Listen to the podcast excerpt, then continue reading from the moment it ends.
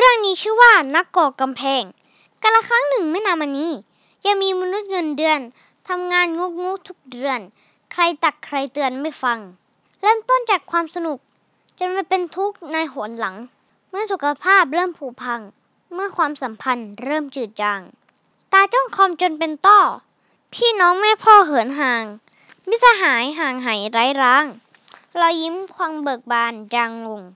ทำงานหนักยิ่งวันยิ่งหนัก ไม่ได้พักอยู่ในตึกพิศวง มีพนักงานเดินวนงงง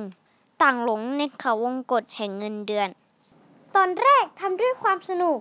ตอนหลังความสุขคล้อยเคลื่อน บ้านคิดเพียงเพิ่มเงินเดือน บางคนเลื่อนขั้นคือเส้นชัย จากเคยทำงานเพื่อทำงาน กลายเป็นทำเพื่อบ้านหลังใหญ่ กลายเป็นทำเพื่อของกินของใช้ กลายเป็นอยากได้รถแพงๆ กลายเป็นหาเงินเพื่อรักษาสุขภาพ ต้องซื้อกองทุนชื่อแผงๆ เพื่อนำหลักฐานไปแสดง หักลบและกลบภาษี กายเป็นทำงานแล้วอ้างลูก อยากให้ลูกมีชีวิตดีๆ แต่สิ่งที่ลูกอยากมี พ่อแม่กลับมีให้ไม่เพียงพอ สิ่งนั้นก็คือเวลา พ่อแม่กลับมาหยอกล้อ นั่งกินข้าวหัวเราะเยินยอ ลูกได้แต่นั่งรอจนหลับไป มนุษย์เงินเดือนอยากเป็นอิสระ อยากชนะหลุดจากก้งขัง แต่กำแพงเงินเดือนมันสูงจัง ยากที่จะพังมันลงมา ยิ่งทำยิ่งก่อก็ยิ่งสูง ยิ่งพูนยิ่งเพิ่มเป็นอภิมหากำแพงเงินเดือนมหึมา ใครเล่าจะกล้าทุบมันทิ้ง จึงติดอยู่กับกำแพงเงินเดือน ไม่ยอมลดเลื่อนหลายสิ่ง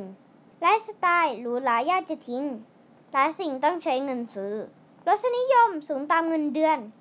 ดินเนอร์กับเพื่อน รถรา มือถือ กำแพงที่สองของมนุษย์เงินเดือนนั้นคือรสนิยมที่เพิ่งก่อขึ้นมา สองกำแพงขนาดชีวิต ต้องติดอยู่ในนั้นแหละนาหากลดกำแพงหนึ่งลงมา อีกหนึ่งไม่ช้าย่อมลดลง อิสระห่างแค่กำแพงกั้น อิสระนั้นใช่อะไรที่ไหน อิสระจากสายตาใครๆ อยู่ เที่ยว กิน ใช้ในแบบเรา ใช้น้อยก็ไม่ต้องหาหนัก ได้พัก ได้เพื่อน ได้ลูกเต้า กำแพงเงินเดือนที่โอบล้อมเรา มั่นคง แต่ก็กักขังเราไปพร้อมกัน จบ